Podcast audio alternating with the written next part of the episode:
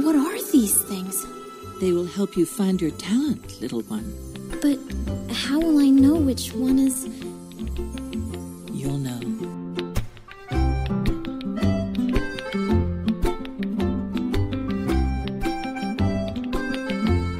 And welcome to the podcast that puts the plus in Disney Plus. It's Talking the Mickey.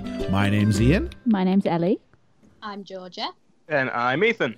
And we are gathered here today to talk about something a little bit original, I think. We're going to talk about the 2008, I want to say, animated sort of premiere of the at-home micro franchise called Tinker Bell. But before we get started on that, I just got to ask, our last episode was on Mary Poppins. Does anybody have anything from Mary Poppins still rattling around in their head? Any song that's been stuck in their skull? Them. Really? All of them? Yeah, on repeat. I can't get a Jolly Holiday out of my head. I'll be honest with that one. It really is. It really. Granted, I'm editing the podcast and listening to all the points again. But yeah, Jolly Holiday's definitely stuck in my skull. They just kind of filter through my brain. Like I wake up with one in my head and go to sleep with a different one in my head. So there you go. All right, so Tinkerbell was brought to us by you, Georgia. So this is the part where you have to, again, we actually did it last time, but briefly justify, if you will. Why did you make us watch Tinkerbell? Because it has a lot of history in the Disney Animation Company. I think it's quite a good little film for certain age groups. It's unknown to a lot of people, and it's very much the beginning of Disney going, we've not put out a new princess film for a while. Hang on a second. I need to make some money. What should we do? I know. We'll start a new franchise up. That sounds great. We'll make 7 films out of it and milk it till it's dry. Who have we got we can do that with? Tinkerbell hasn't spoken in a film yet. Hey! That's basically what they did. Do you know what? I never thought, the whole time I'm watching the film, it never once struck me that Tinkerbell speaks in this film and doesn't in Peter Pan. It never hit me. Anybody else? Animated production of Tinkerbell as she talks. Right, but I'm just wondering, did anybody else put two and two together on that? Because I didn't. I haven't watched Peter Pan for a really long time, to the extent that I'm not 100% sure that I've even seen it. So I think I have. But like any Peter Pan ever, like Hook. I've seen Return to Neverland or something, definitely. But I think the actual original Peter Pan, if I have seen it, I must have been really young. Ethan, did you pick up on this? Because I didn't.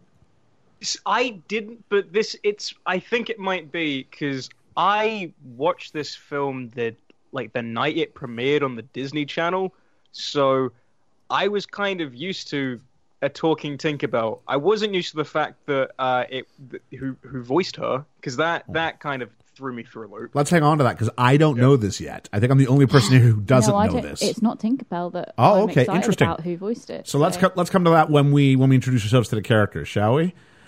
Context Corner, I actually asked George if she'd go ahead and touch base on it, because I haven't seen this film, I thought it would be easy to hand this over to someone else, because then I can sort of go, without getting spoilers, like you have to do sometimes when you go into the context. So, Georgia, why don't you go ahead and give us some background on Tinkerbell, which, let's be honest, though, you've got a bit of an affinity towards the character of Tinkerbell, do you not?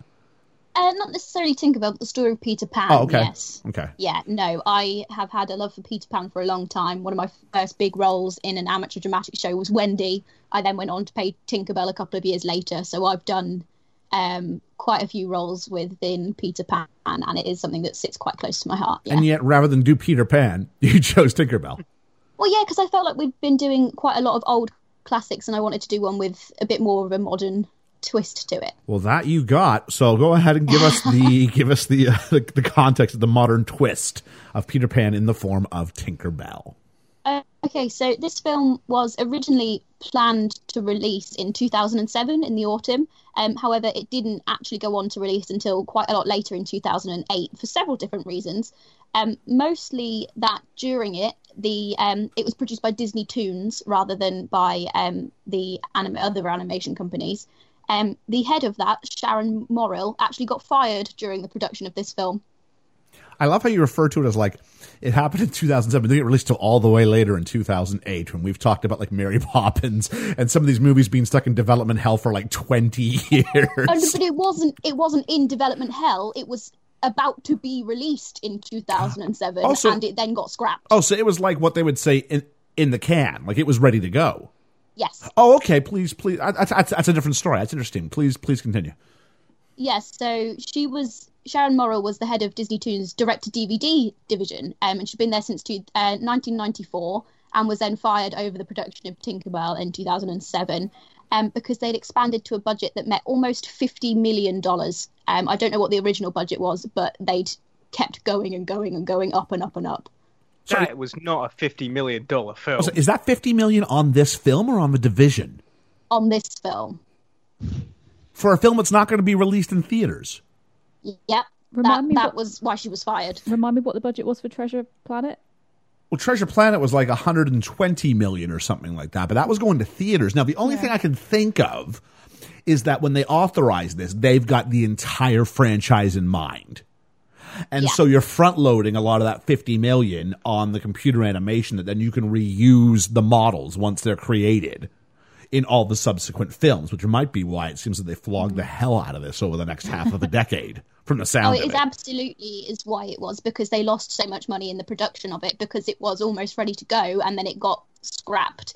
There were 12 different complete rewrites of the script before it went out, along with about 12, I believe, different artistic directors for the film by the time it was actually came out. I might argue you can see evidence of that, but... You absolutely can. Let me get to this next one. Okay, excellent. 2006, we know that Disney buy Pixar, with John Lasseter and Ed Catmull being a massive part of that, bringing in from Pixar into Disney. Okay. So they weren't actually... Go on. So help me out. So John, because I don't know this. So John Lasseter, was he originally with Pixar?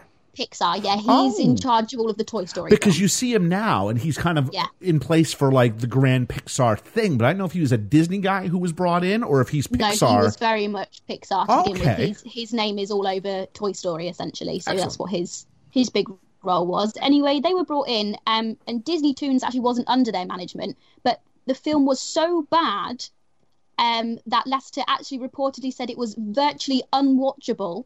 That it got put into a special projects department, and they took over it to make it what it is today, to get it out as soon as possible in an actually watchable state.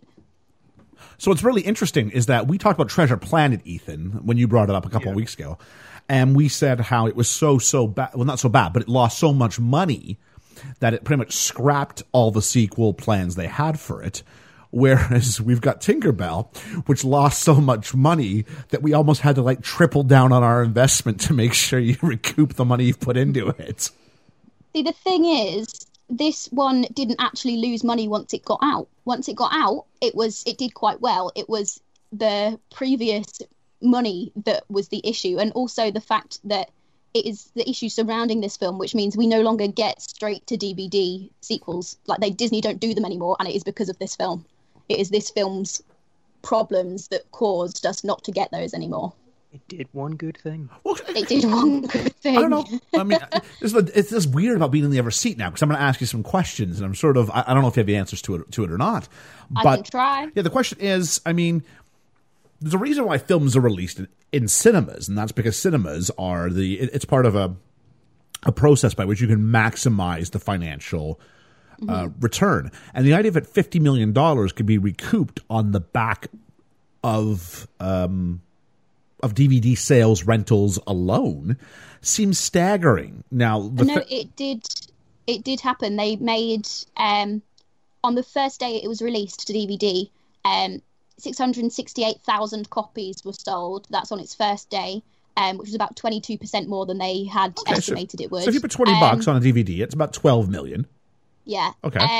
DVD sales brought in 52,201,882 dollars in revenue.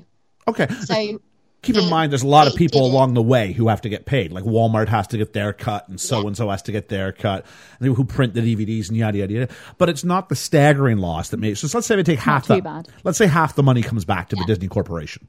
Okay. So let's say they make $26 million out of that. Yeah, actually, so they didn't do too badly, actually, in the long term. And what I think I will bring up once we get into this proper is the merchandising brand they've been able to create with this Tinker Bell thing, because I did see the merchandise in the shops and kind of went, what's with the Tinker Bell thing all of a sudden? And realized they must have reimagined the character somehow. Yeah, they also did a lot of marketing, and to the point that they did a lot on the Disney Channel. The fairies all had their own little openings on Disney Channel. There were a lot of shorts put up on Disney XD, so I think there was about 5 or 6 different little ones that were put up online. And they actually decorated a Boeing 737 and renamed it the Tinkerbell 1, on which flight attendants wore fairy wings and did quizzes and gave out awards to people who did well. You have to know there's some guy named like Ryan whose first gig this is. Who's like, I'm not wearing the wings. Yeah. They also went on to make a video game of this as well, and like we've said, 6 other sequels. Okay. So it did well enough that they were able to build a franchise out of it, basically. Yeah. It actually has 90% on Rotten Tomatoes. Yeah, I was surprised to see that. Yeah, you mentioned that. You mentioned that when you introduced it. So when I was editing the podcast, I went, did she really say 90%? I did. And you know what? I didn't believe you after watching, so I went and checked it. You've got to be kidding me. No, it's only based on a handful of reviews, but for what it is, which is a young children's film, in that capacity, it's very good. That is interesting. It also let them build a massive merchandising franchise out of it, where you see the Disney Princess franchise, and then they made Disney Fairies out of this. Right at the beginning of the film, they show you this new Disney Fairies logo. Yeah, I have it on my notes. And that got printed onto so many things and sold thousands of items of merchandise, which I think is probably where they made the most of their money back on this film. Yeah, and it's really interesting because Star Wars, May the 4th is coming up, but when Disney bought Star Wars, they said that for every dollar they will make at the box office, they will make $10 in merchandise. Absolutely. And that was the genius. They said they're going to make the money back on the first film, and it's not so much the film as all the merch they can sell. And whenever the new film comes out, all the old merch becomes, or all the old stuff becomes relevant again, and then it finds sales as well. So it really is kind of it's what they call vertical integration, in the sense that they own the TV channel that can promote it. They own the shops that can merchandise it. Even if it's not Disney shops, you can go buy it in your Walmarts, in your Targets, in your Tesco's, in whatever, and you'll get your merchandising money that way too. So they've got it figured out. I mean, the film is, a cynic could argue, the film is nothing more than a $50 million advertisement by which you can market the stuff. I mean, pretty much, yeah. I mean, they made a lot of money on the parks when this happened as well. The parks in Florida and in California, I believe, both got big overhaul attractions. So they weren't rides or experiences, but they were meet and greets. So one of them had a massive teapot Tinkerbell's land built, so you could go and meet her and Terrence and sometimes the other fairies there. Epcot did during their... I think it was during their spring flower show or something, would have all of the fairies there to do all these different interactions and this kind of thing, which led them to massive peaks in people going to the parks again, because they were new characters to meet. And it was for a long time, it was the first time you could meet Tinkerbell because she hadn't spoken before. So they couldn't put her out as a meet and greet character because she doesn't speak. So once they did this, they were able to do that, which meant a lot of people were then going to visit her, because Tinkerbell and Peter Pan have been a huge influence on Disney for a long time. And now suddenly a new character you're able to meet and interact with them. So they got a lot out of this film. Okay. Anything else? Don't know. Don't think so. If I think of anything, I will let you know. So let's jump on in. So you mentioned the Disney Fairies division, so I don't need to go over it again, but I did make note of that.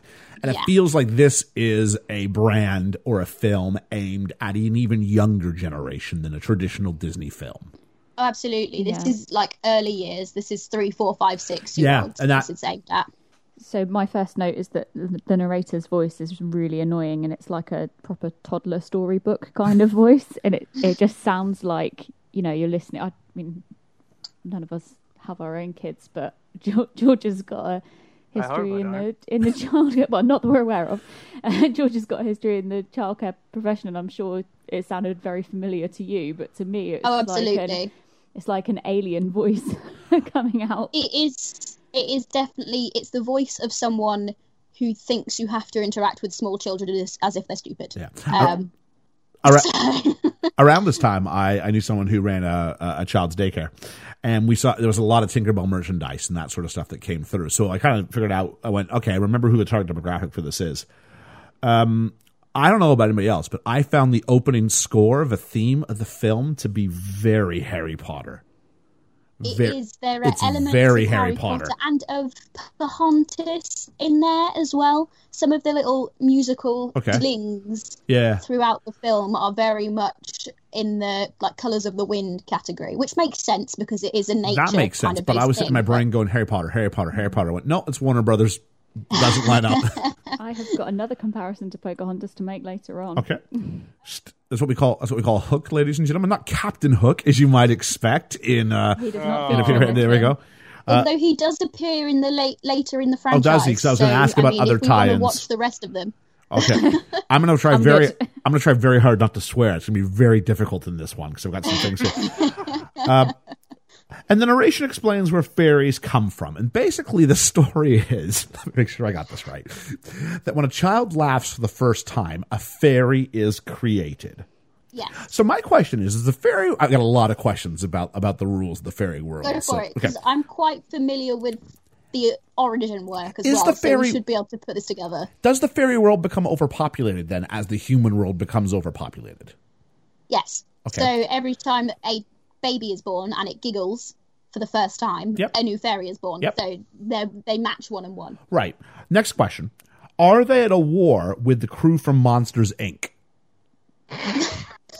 Because they want to scare children. It's not until later on when they realize laughs are more powerful that you can probably get a 2-for-1 deal. But my question was that. And then it's not like when a child is scared, a monster's born. Or maybe that's it. Yeah. Is that how Monsters, Inc. works? Has anyone asked that question before? No, I don't think we know where monsters come from. No, that question's been asked. Next question. What happens if a baby laughs in an area without blooms? So let's say if there's like a baby in like the Arctic, born to like, so it's like an Inuit family, or if you're in the desert, what happens then? I guess if it was in the Arctic, it would be a snowflake. In the desert, it would be some sand. It's something that gets. I don't know if you guys noticed, but there wasn't a whole lot of ethnic diversity in the fairies that I was seeing. There was. Having one black fairy does not count as ethnic diversity. And sorry, there's an Asian fairy. Oh, sorry, there's one. Okay. Yeah. So that would be Fairy Token and Fairy Token 2. Yes, absolutely. Yes. And Fat Fairy Token 3. Don't forget that one. Oh, my goodness. I don't know if you paid attention to the end credits, but there's something to talk about there, which I went, oh, if this is aimed at young children, I have an issue with something that happens there. Remarkably so, in fact. But we'll talk about that when we get to it. I've got written here, I'm very curious, George, it was kind of your gimmick. I've got written down the animation in this is so poor. See? Oh, yeah. I like it for the style of what it is. This is that bad. It is. No, see, I didn't like the animation in Treasure Planet because it merged too many things. This is simplistic 3D animation, which I can appreciate for its own type of thing. Because, I mean, if they were over budget and trying to save, then this is what would happen to it. I'm going to argue, and Ethan, I'm curious to get your viewpoint on this. The computer animation in 1995's Toy Story is better than the animation in 2008's Tinker Bell. What I wrote down, it has the same energy as this is going to be a really strange cut. It has the same energy as Barbie and the Swan Princess. It is the same sort of animation style as that. Yeah. Whoa. No, I would agree with that. Are those two separate titles, or is that one thing together? It's one movie. Shut up. There's a film out there called Barbie and the Swan Princess. Oh, there's why are we not reviewing that? That would have the same. Please don't put ideas in people's heads. Oh my word, that sounds great. I mean, you've seen Tinkerbell now. Just replace that with Barbie. And that's about it. And like a sneezing unicorn. I've got, speaking of unusual things, I've got some more questions here about the rules of fairy life. So fairies are born almost a teenager and with the ability to stand. Yes. Okay.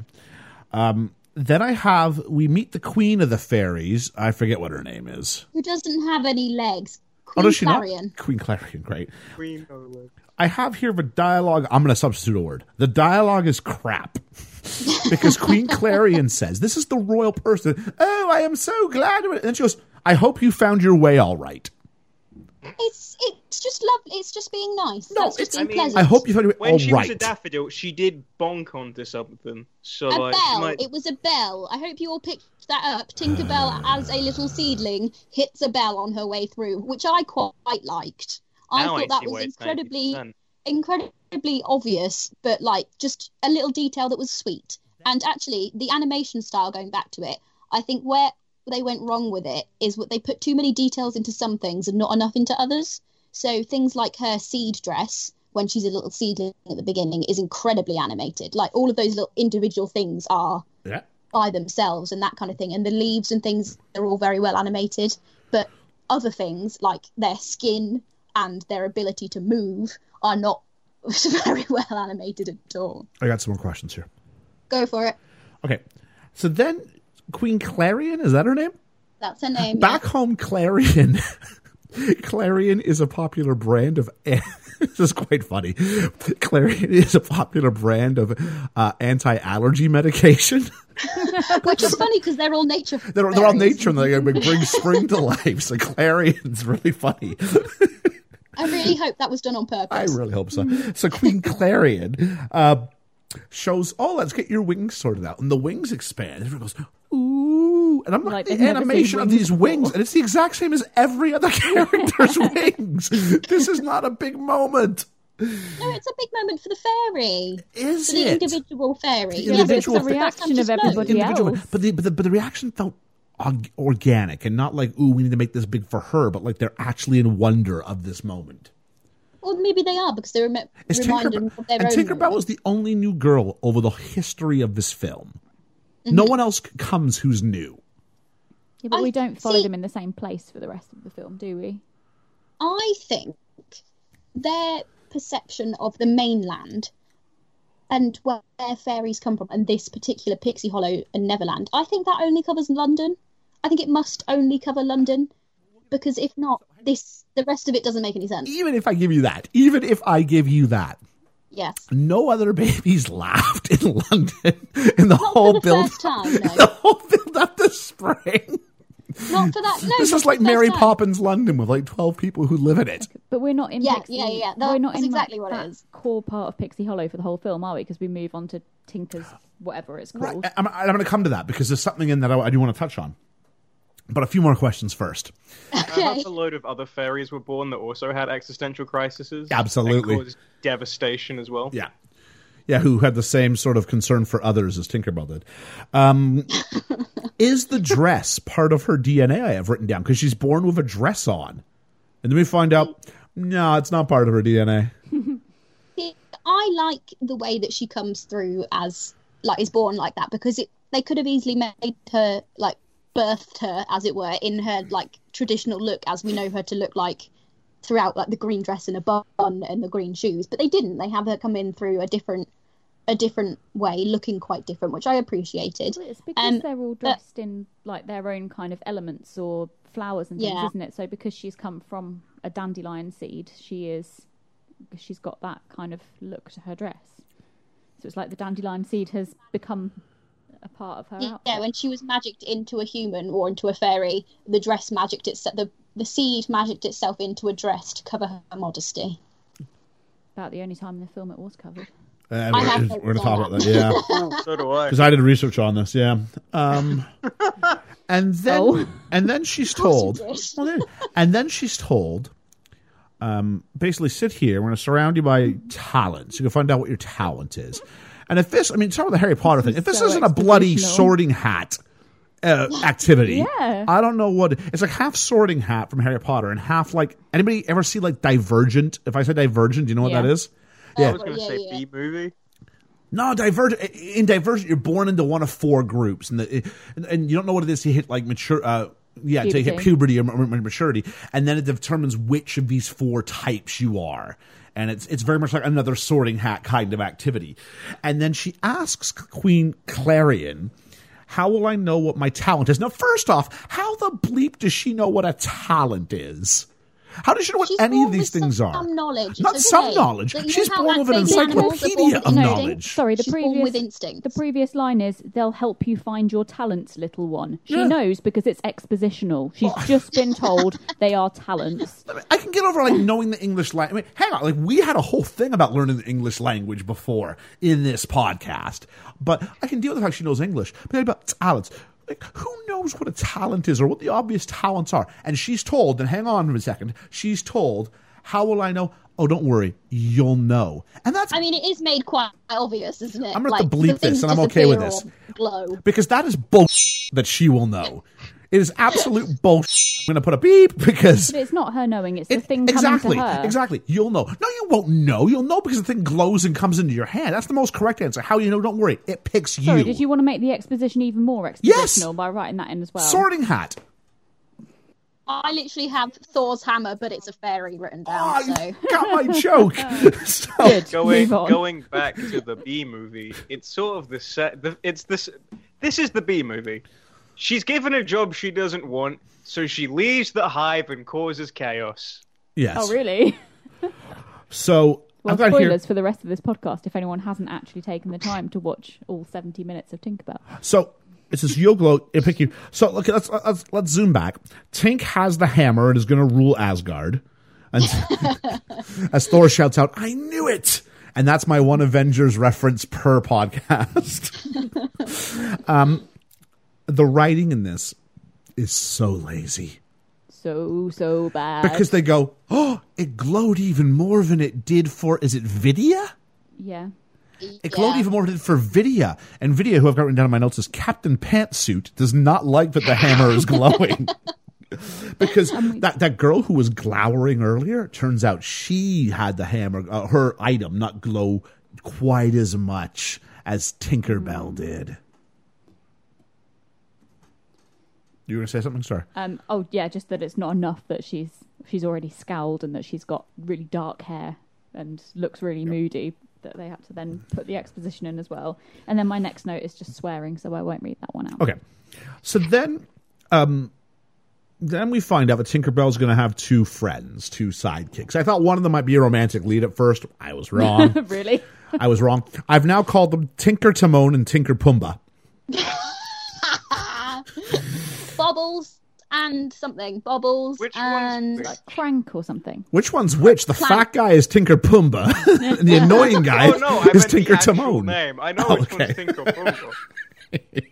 Bobbles is the one with two eyes. Bobbles on his eyes. How did we feel about this? Clank is the fat one. I found it odd that they kind of... Well, I suppose they weren't the only male fairies in the film, but it just the time. When they appeared, I was like, oh, there are men too, because they just sort of, snuck through the middle of all of these female fairies, and it was like, ta-da, token men. But yeah, then there are a few more. So loser boys. Eventually. You know what I mean? Yeah, they were just... They were really, really losery, though, weren't they? They didn't really have... It was like George and Lenny if they had wings. Yeah, well, yeah. I mean, they're supposed to, though. It adds to the story, doesn't it? I mean, if they're really cool people, then Tinkerbell's not going to want to stop being Tinker. That's true. Tink does have to feel that she's with the loser group. But I didn't feel like... Normally when the loser group is portrayed in films, they have this kind of story arc that makes them the hero, or they turn out to have this big life-changing moment and they become something else at the end of the film. But these guys were just losers for the whole thing. They were losers. They just were glamorous. Well, okay. Well, you were the one that used the word losers. But, I mean, whatever they were, I didn't really warm to them particularly through the film. They were okay, but I didn't love them. Well, my issue is that they are the only losers. Because the other Tinkers we met seemed okay. Yeah, they just are the losers. I think they're probably the best Tinkers other than Tinkerbell. I think that's the issue. And then they're pushed forwards as the best ones. So they have to do the greeting as well as being losers. What I think, and it might be a criticism of the animation in general, was that whenever they did those wide shots where they were shown with other characters, they looked like normal people, for lack of a better word, but they looked like, they weren't as losery, you know what I mean? It wasn't like this was a group full of losers, but the thing gets across quite clearly, because they fly Tink back, because she can fly instantly, which is all sort of, I can live with it, I guess, fine. Animals Animals can walk instantly, some of them. Well, can they? So... Because we're going to find out about that. Well, maybe not walk, but fly. Anyway, as we get back to it, they fly her back, and she looks over, and they get over there. I've got my notes here. Tinker Timon and Tinker Pumbaa are getting on my nerves, and as they arrive, it looks like Tink is really impressed by a picture of Middle Earth, but not so big about living in the Shire. Mm-hmm. Because she looks out in this couple of hills, looks really nice, and she goes, wow, like, we live here. She's like, oh yeah, no, not there. And they point down to the ground there, and they actively move her head down to the ground, don't they? What really got me about this bit was her reaction to the, you know, this lovely lake or river scene, whatever it was, when they said we live here. She was like, oh wow, but they've just flown over all of these beautiful landscapes, which have actually been made to look more exciting than that one, because they've got the fairies flying around and doing all sorts of exciting stuff. So why would she have had such exciting reaction to the... And if you're, because that's who she is. She's a tinker. She belongs with the tinkers. And if you're Tinker Bell, you can fly. So you want to get that cool image again, just fly up there. But don't get eaten by a hawk. She can, but that's not where she's living. Her house is on the side of a tree. It's actually really quite nice. Like, you work on the ground. The house. Her house is lovely. Yeah. So, how does she know what a house is? This is your house. She goes, oh, my house. And I'm like, again, how do you know what any of these things are? She just knows it. There's like a dictionary of like an encyclopedia that fairies are born with. That they I just think have the best way to say this, there is a field of flowers which will eventually be fairies. One person goes to that field of flowers and just reads exposition to them. So those flowers, much like photosynthesis, know what that is. Oh, I like it. How did Tinker Timon and Tinker Pumbaa... How did Tinker Timon and Tinker Pumbaa know she was going to be born? They said we were hoping that the new one would be one of us. Because on her way there, half of like a bunch of fairies get like woken up, like it's an alarm clock. Like, oh my god, someone's coming by. But it seems like half of them had like prior advance notice. So I want to know. Yeah, I do have the note. I guess all the fairies have spare houses ready in case they get a new fairy. Like, it did seem a bit strange. Do they know when babies are going to laugh? Well, I'm guessing it happens every so often. We later find out that Vidya is in charge of the wind and helps bring the new fairies to Pixie Hollow. So perhaps when she left, there must be some sort of alarm system that lets her know that she needs to start bringing the new fairy here. So I guess there's some sort of, like, pre-warning. I don't know. It just seems weird who shows up and who doesn't. That's all. Mm-hmm. So, Tinker Timon points out that we got you some dresses. We didn't know what size you were going to be, which is felt a little bit problematic in 2020. And they leave Tinker alone, and we find out she's going to make it work. And she gives herself a makeover. I didn't recognize her in the next scene, not because of the fashion choice, because of her hair was back in the... And I should have known. It's the classic Tinker Bell haircut. But, oh my God, this dress is short. It's so bad. No. So I had a massive issue when we reviewed Pocahontas. For those of our regular listeners, hello, the two of you. Hello, both of you. They might remember my rant in Pocahontas because I thought that her dress was completely inappropriate for swimming around and jumping on around the rivers and the trees and stuff. Well, this girl has to fly over people's heads, and her dress is that short. And oh my gosh, when she sits down later on, I'm thinking any actual dress that length would just ride right up. See, I had this note in here. I have a note that says, Tinkerbell is dressed a little bit promiscuously for being a tinker. The rest have either a lot longer skirts or trousers underneath, which was the case. And then about 5 or 6 notes later, I've got, oh, hang on, she's in a little play suit. It's teeny shorts. Because there was a shot when she's fixing the music box later on. You can see her crotch, as it were, and the outfit does up underneath as if she's got like a leotard on. Actually, she did have a little tiny playsuit type thing going on, or like skort type situation. But I didn't see them because I respect women, so I do not look at them in that way. I did not notice either, Ethan. But I'll tell you what I did notice, which was this. Yeah, okay, they have her skort later. That's fine. How many shots were shot when she's revealed to be in this dress? The camera, if you will, is placed on the ground looking up at her. It's very much a couple of shots for the dads that are watching with their 3-year-olds, and they they linger on her legs as they come up her body and from a low angle. Yeah, yeah. And I'm like, this is just really creepy. And I know that they did the same thing in the Peter Pan. I was going to say, I know they've got to be faithful to the. Well, I guess you've got to be faithful to the original character design as is presented. And that's the thing. The question is, do you change it and then go, well, why does it shift, or do you just present it? And look, Ethan and I are the wrong two people to be making too many judgments about this statement in the grand scheme of things. But I'm going to say I noticed and went, that's really, really interesting as far as decisions that were made to do or not to do. I had an issue with the. I don't have an issue with how short her skirt, whatever the deal. I have an issue with the low angle because that's almost like they're trying to look up her dress, and that was problematic.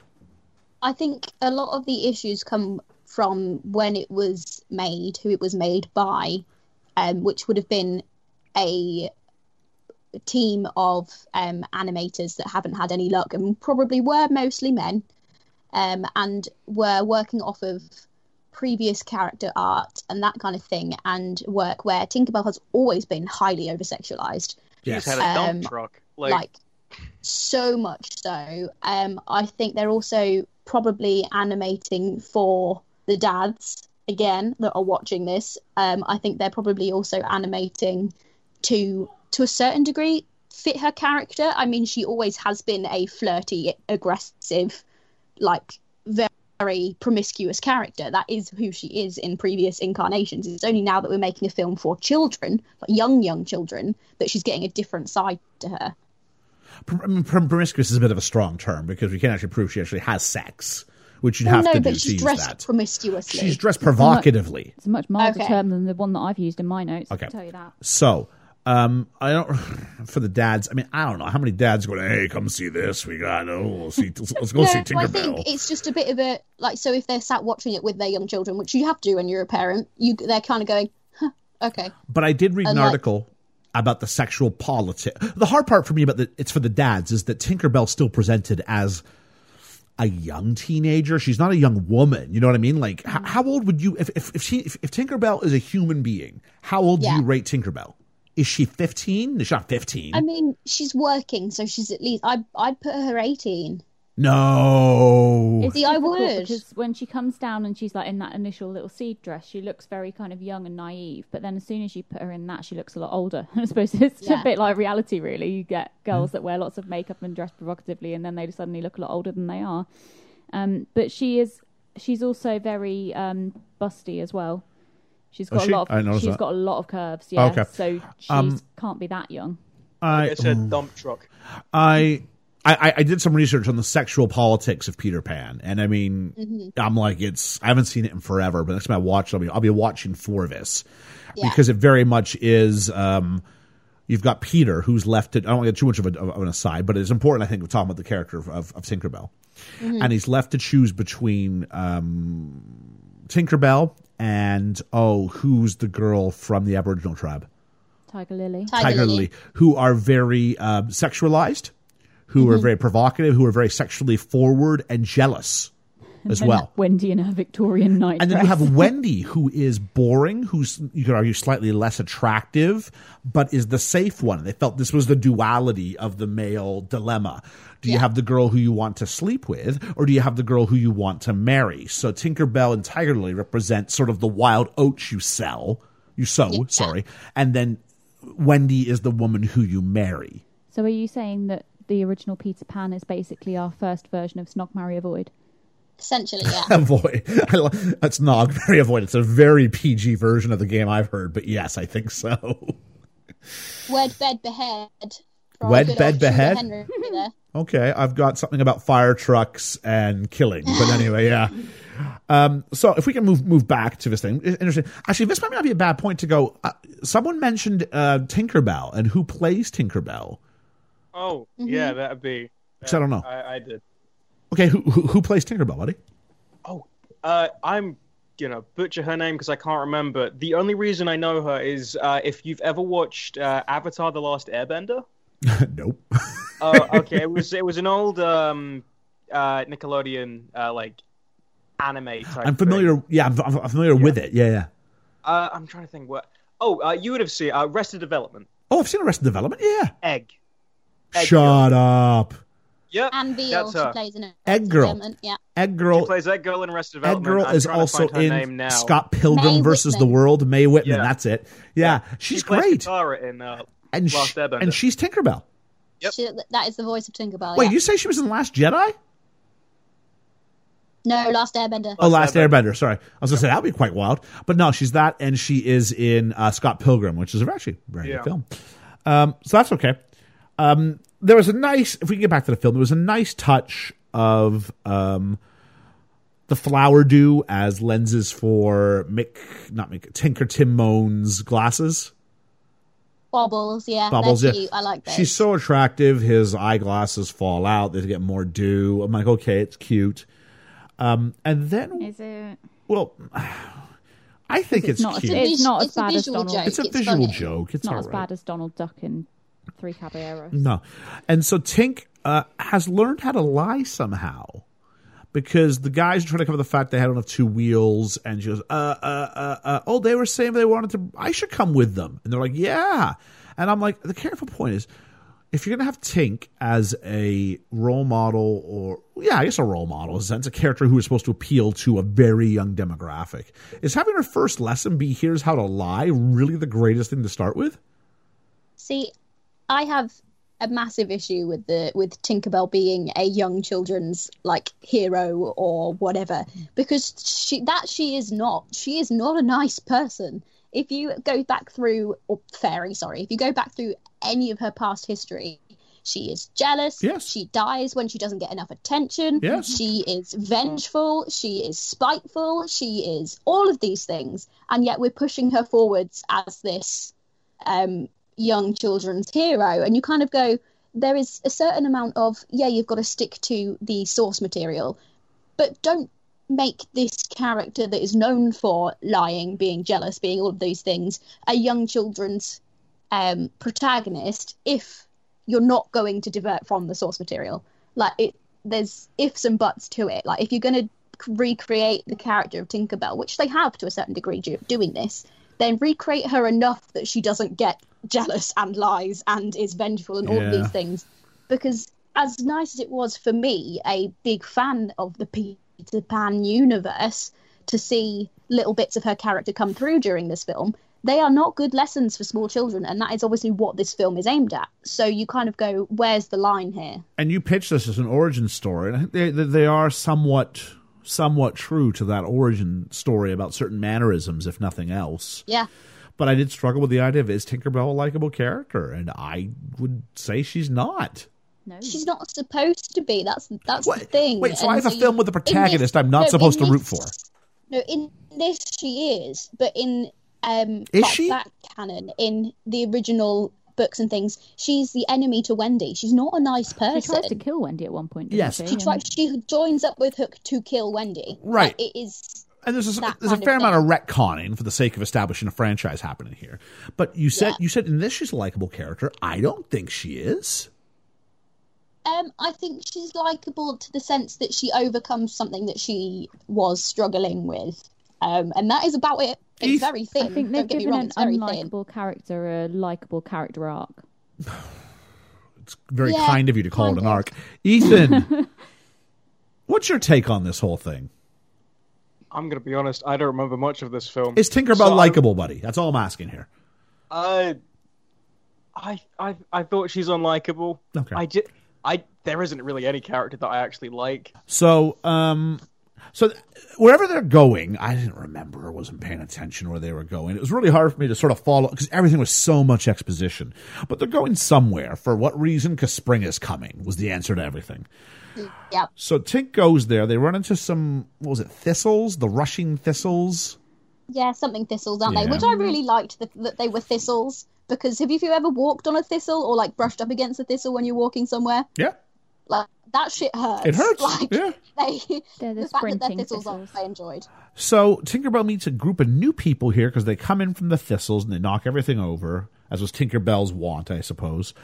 And she meets a whole bunch of... I've said, Tink meets a new group of fairy friends with clear branding in mind. Yep.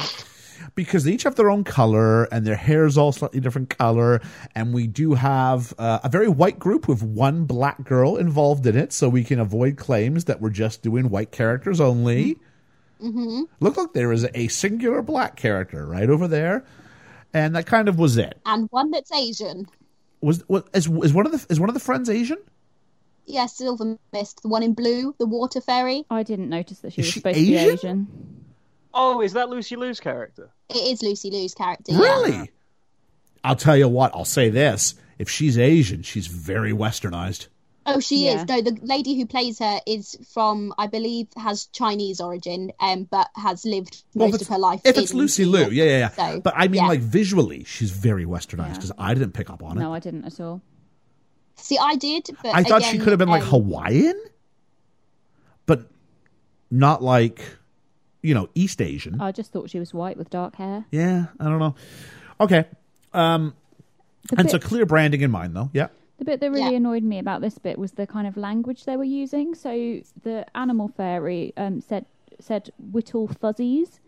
And it's, again, just like the narrator at the start. Like Georgia was saying, this idea that you have to speak to young children like they're not human.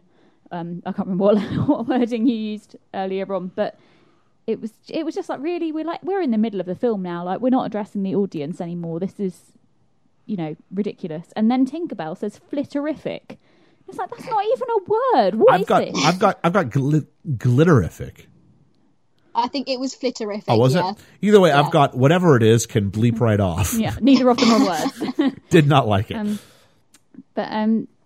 So we then get to the other fairies and which one was it? I think it was the flower fairy, is voiced by Kristen Chenoweth.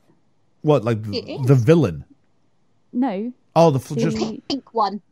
The Southern Belle. Oh, she was. I've got Southern Belle in my notes. So she started talking, and I was like, "Oh, she's got like a really Southern accent. That sounds really familiar, actually. Okay. In fact, it sounds like Kristen Chenoweth, but it can't be because no star as big as Kristen would do the Tinker Bell film." And I looked it up, and it is, and I was like, "Oh my god!" So I instantly loved that fairy going forward. Okay. Iridessa, also, just while we were on cast, Iridessa, the token black fairy, is played by Raven Symoné. Oh, that's so Raven. That's great. Yeah.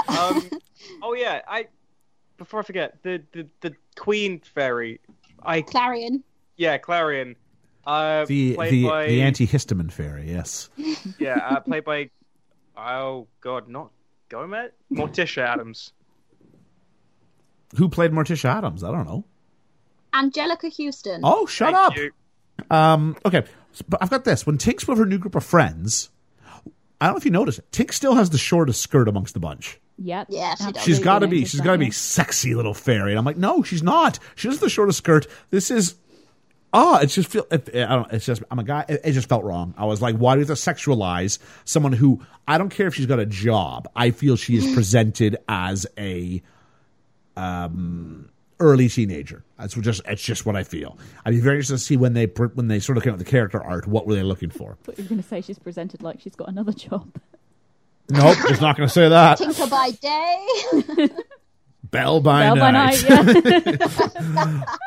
And then so Tink runs into Vidya, and Tink has this brag out of nowhere. I'm going to go to the mainland. And I've got, why? Is this just a brag, or is she misunderstood? I don't understand what the sudden zeal to go to the mainland was, and how it would be like this great...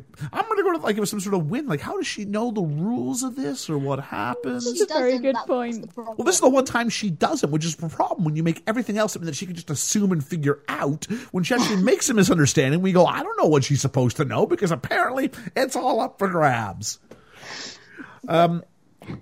She's arguing with Vidya as well, she gets really defensive about like the role that Tinkers play, and you know how important they are, and how dare you speak about us like that. It's like, lady, you've been there less than a day. Like, you don't even know what Tinkers do yet. Tink starts bragging about how important her job is, and she's totally all in on this.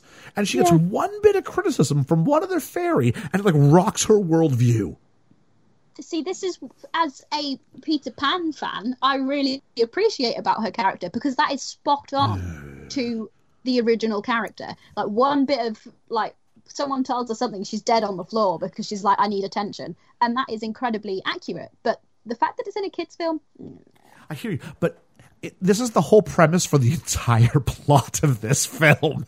Hangs on this one idea that I'm not good enough now because I'm a tinker, because all my other friends think it's great I'm a tinker, but no, this one girl didn't like me, and therefore I gotta fix it. And as she's doing that bit that we all do, we have an argument and you're practicing your sort of comeback lines as you sort of, you know, fly home. Who hasn't been there? You're flying with your wings. But then she sees something... I'll show her. Yeah. And then she sees something shiny. And she goes ahead and finds him and starts rooting through the crap. And I say, and this is where I go, am I supposed to like Tink? Because I don't. And then Tinkerbell's like, oh, these are all like lost things and unusual things. I'm like, you are a day old. You don't know what lost things or found things or any of this stuff is. It's all new to you. Everything is unusual. You haven't experienced anything before. A burp. Can you imagine her first bowel movement? How surprising that must have been.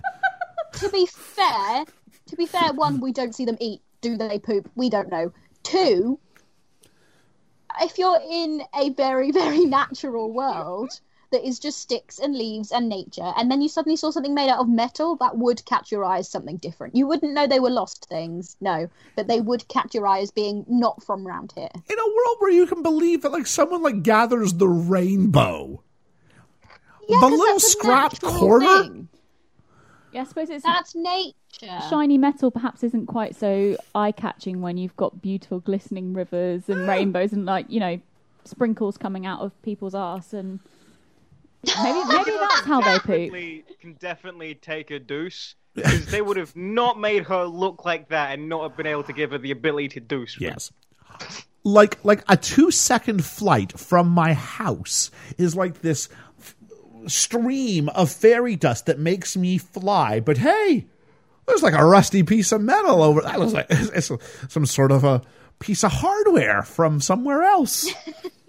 So anyway, I've got the she I gets was just ba- looking sorry no go ahead I was just looking also who voices Fawn, the flower fairy, and it is America Ferrera. Oh, Ugly Betty. Is better known as Ugly Betty. Yeah. Which absolutely just blew my mind. I thought that was great. Was that? I didn't realise that was her. Is this fairy Hispanic? She's got darker skin than the others. She's the one who wears the yellowy orange. Yeah, I don't know. Hang on, let me find it. You find a picture and put it up. Well, what's going on? Tinkerbell starts going, oh, these are from the mainland, once the Fairy Mary tells her that. And I'm wondering, is Tinkerbell Ariel at this point? Because it's very much, I want to be where the people are.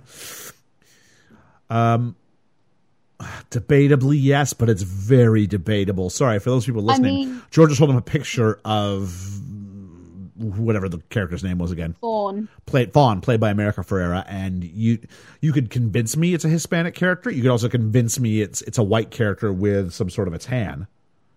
I was going to say, compared to the skin tone of both Tinkerbell and Chenoweth's character, it is darker, yes, but it's not massively so. Yeah. No. Okay. So then all of a sudden we find out that the Queen's coming the next day. What was it called? It was the Queen's checkup or something like that? Queen's Review. The Queen's Review. That was it. To review how things are going in time for the spring. Tinkerbell asking what it was, and I was going, it's in the name. Like, the Queen's going to review stuff. No, because I thought it was Review, Revue, like it was some sort of a show.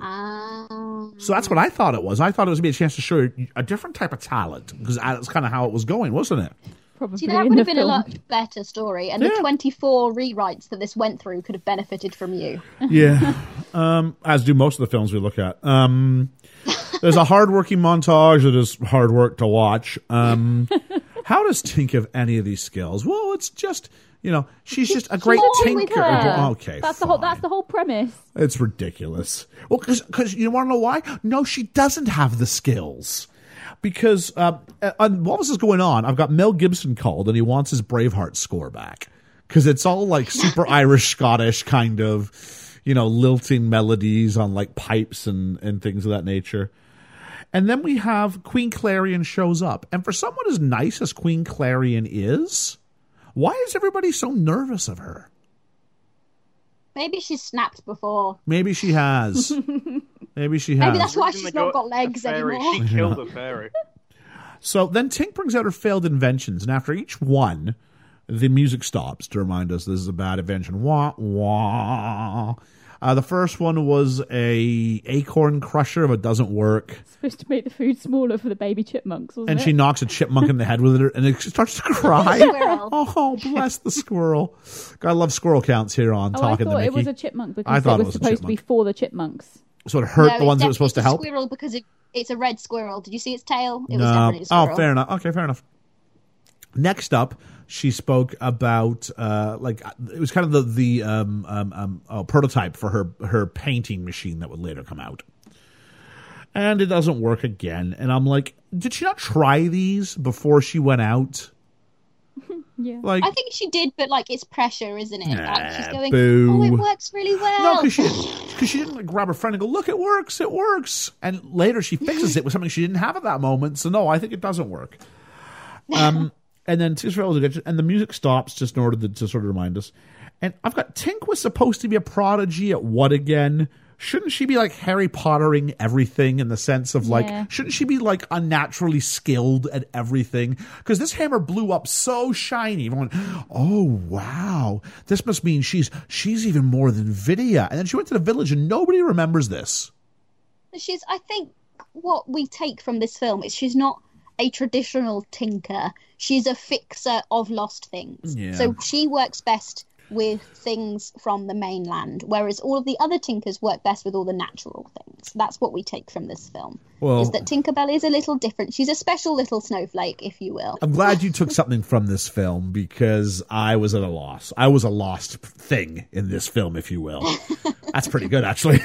The accents in this film do my head in. Where are they from? Tinker Timon and Tinker Pumbaa are from Scotland and some part of northern England, respectively. But Southern Belle is from Southern Belle Land. Yeah, what's up? See, I'd argue that it's from where they're, first giggled from, where their baby is. But then if we go back into It's Only London, then we completely lose that. So maybe they're immigrants to London. No, we've got someone from... This is about... We are branding this to a global English-speaking audience to make sure that everybody's got something they can relate to. The American South, you got one. It's Kristen effing Chenoweth. What else you want? Oh, we got Lucy Liu. We got America Ferrera. We've got Egg. For all those crazy Arrested Development fans out there, we've got you covered.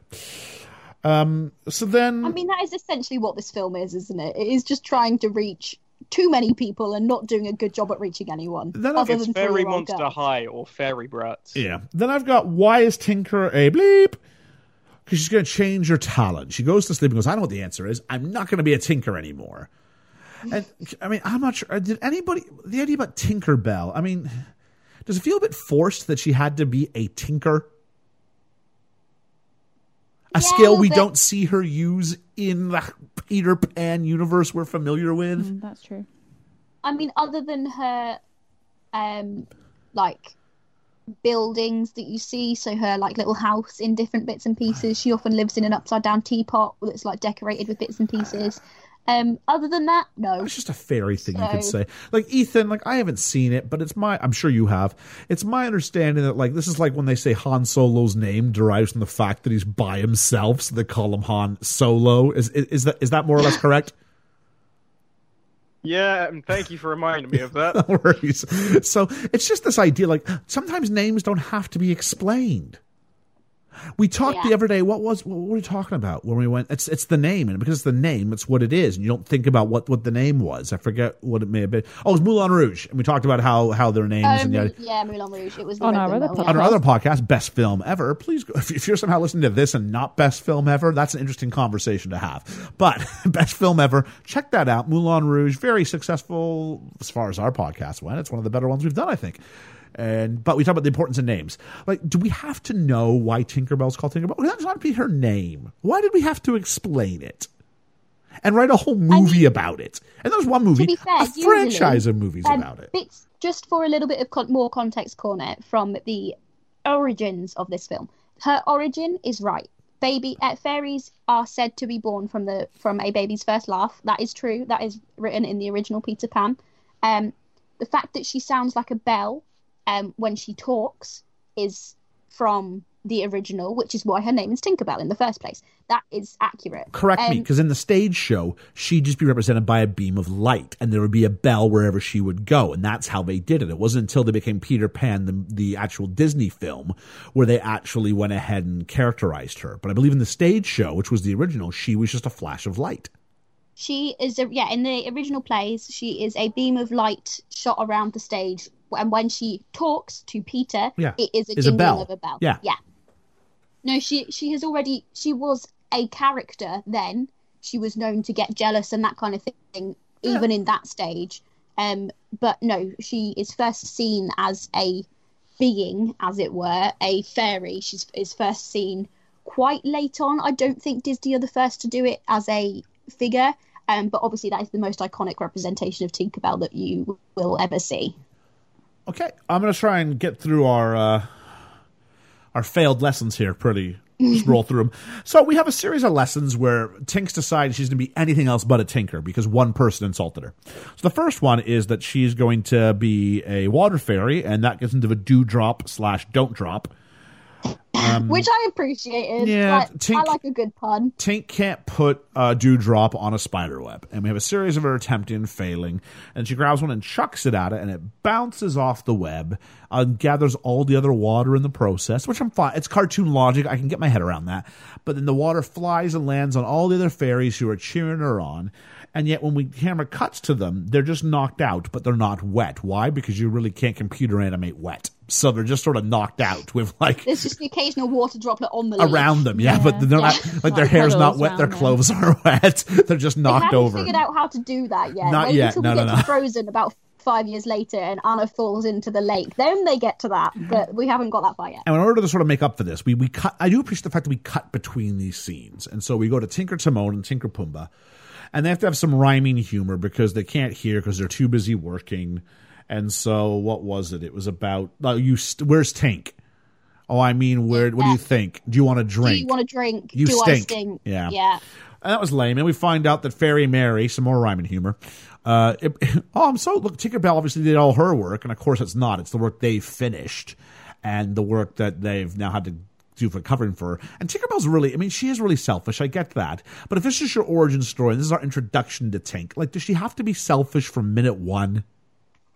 Yeah, she's pardon my language, she's a character. Yeah. And not one that should have had a children's franchise based around. Yeah. But this whole thing is Disney going, we've not put out a Disney princess film now for a good few years.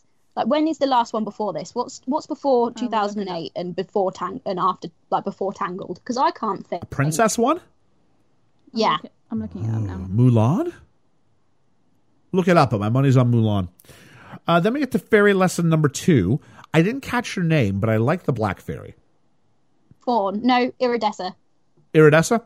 Iridessa, the light fairy. Yes, she is funny. She's also the one who goes, I don't think we should be doing this. I don't like this. I'm like, she would be excellent at hosting a podcast. She'd be excellent at CinemaSins. So so it was 1998. Mulan was the last official Disney princess. Since then, you've got 1999 Jane in Tarzan, and you've got Lilo in Lilo and Stitch. Oh, geez, but they're the only other kind of female lead characters of any kind until. Sorry, but yeah. Well, so in the classics list anyway. So let's come back. You get Tinkerbell. Because they need a income boost and a merchandise boost, and then you get Princess of the Frog, which flops, and then they switch to the 3D animation. So much like Tinkerbell, let's try to follow the light here. So her job is she's taken the last light and given it to fireflies. I loved this bit. Fireflies. I thought they were so cute when they get their little glow bugs. And so basically the light is like a dog treat, and they all come searching for it so you can distribute it. She can't do that. And then the light all disappears, and it becomes a physical object that bounces off other leaves, that bounces off other things. But then when it hits her backside, it stays there. It reacts to bottoms. It reacts to bottoms and bottoms only. Booty. So it says the instructions were cover your tushy, I believe. What if she'd worn a longer dress? It would have done, wouldn't it? Yes. So Tink then offends her friends who are tinkers when they ask her about being a tinker. She says, I want to be a stupid tinker, because she continues to let the one singular insult she's ever received from a character that nobody else seems to like. Like, it's not like anybody likes Vidya. She's hanging out by herself all the time. She's like, that one that no one likes? Like, Tinkerbell's popular. Tinkerbell's got nice friends. She's got a sweet house. I don't see where this is coming from. But the jealousy trait. Like, this is like Sims. Like, she's got jealousy trait as, like, all three of her traits. And then I think we're through this. And her friend's like, no, you have to be... She goes, okay, you guys are good friends. Yeah. But then she goes back to do fairy lessons. And I thought, aren't we done with this? It's like the worst of the Sword in the Stone. It's like, you know, let's watch her fail at everything. And she's going to learn about how to do bird lessons. And the last bird knows how bad Tinka's going to be at this when she goes up to her. It's like, and the cool part was we got like a point of view shot from the bird's perspective, which I did really like this little bit. And the bird is so terrified of flying. His leg was shaking. I'm calling this bird Ian. So... Ian knows how bad Tink's going to be at this, and his leg starts to shake. And then Ian begins to rebuild his eggshell, which I thought was hilarious. To be fair, I thought it was hilarious the first time it happened. It happens like 4 times in this segment. The bird keeps coming back to that, which was a shame because it was legitimately funny. And I'm asking myself, why is he the only bird who's got a bird shell left, an eggshell left? No.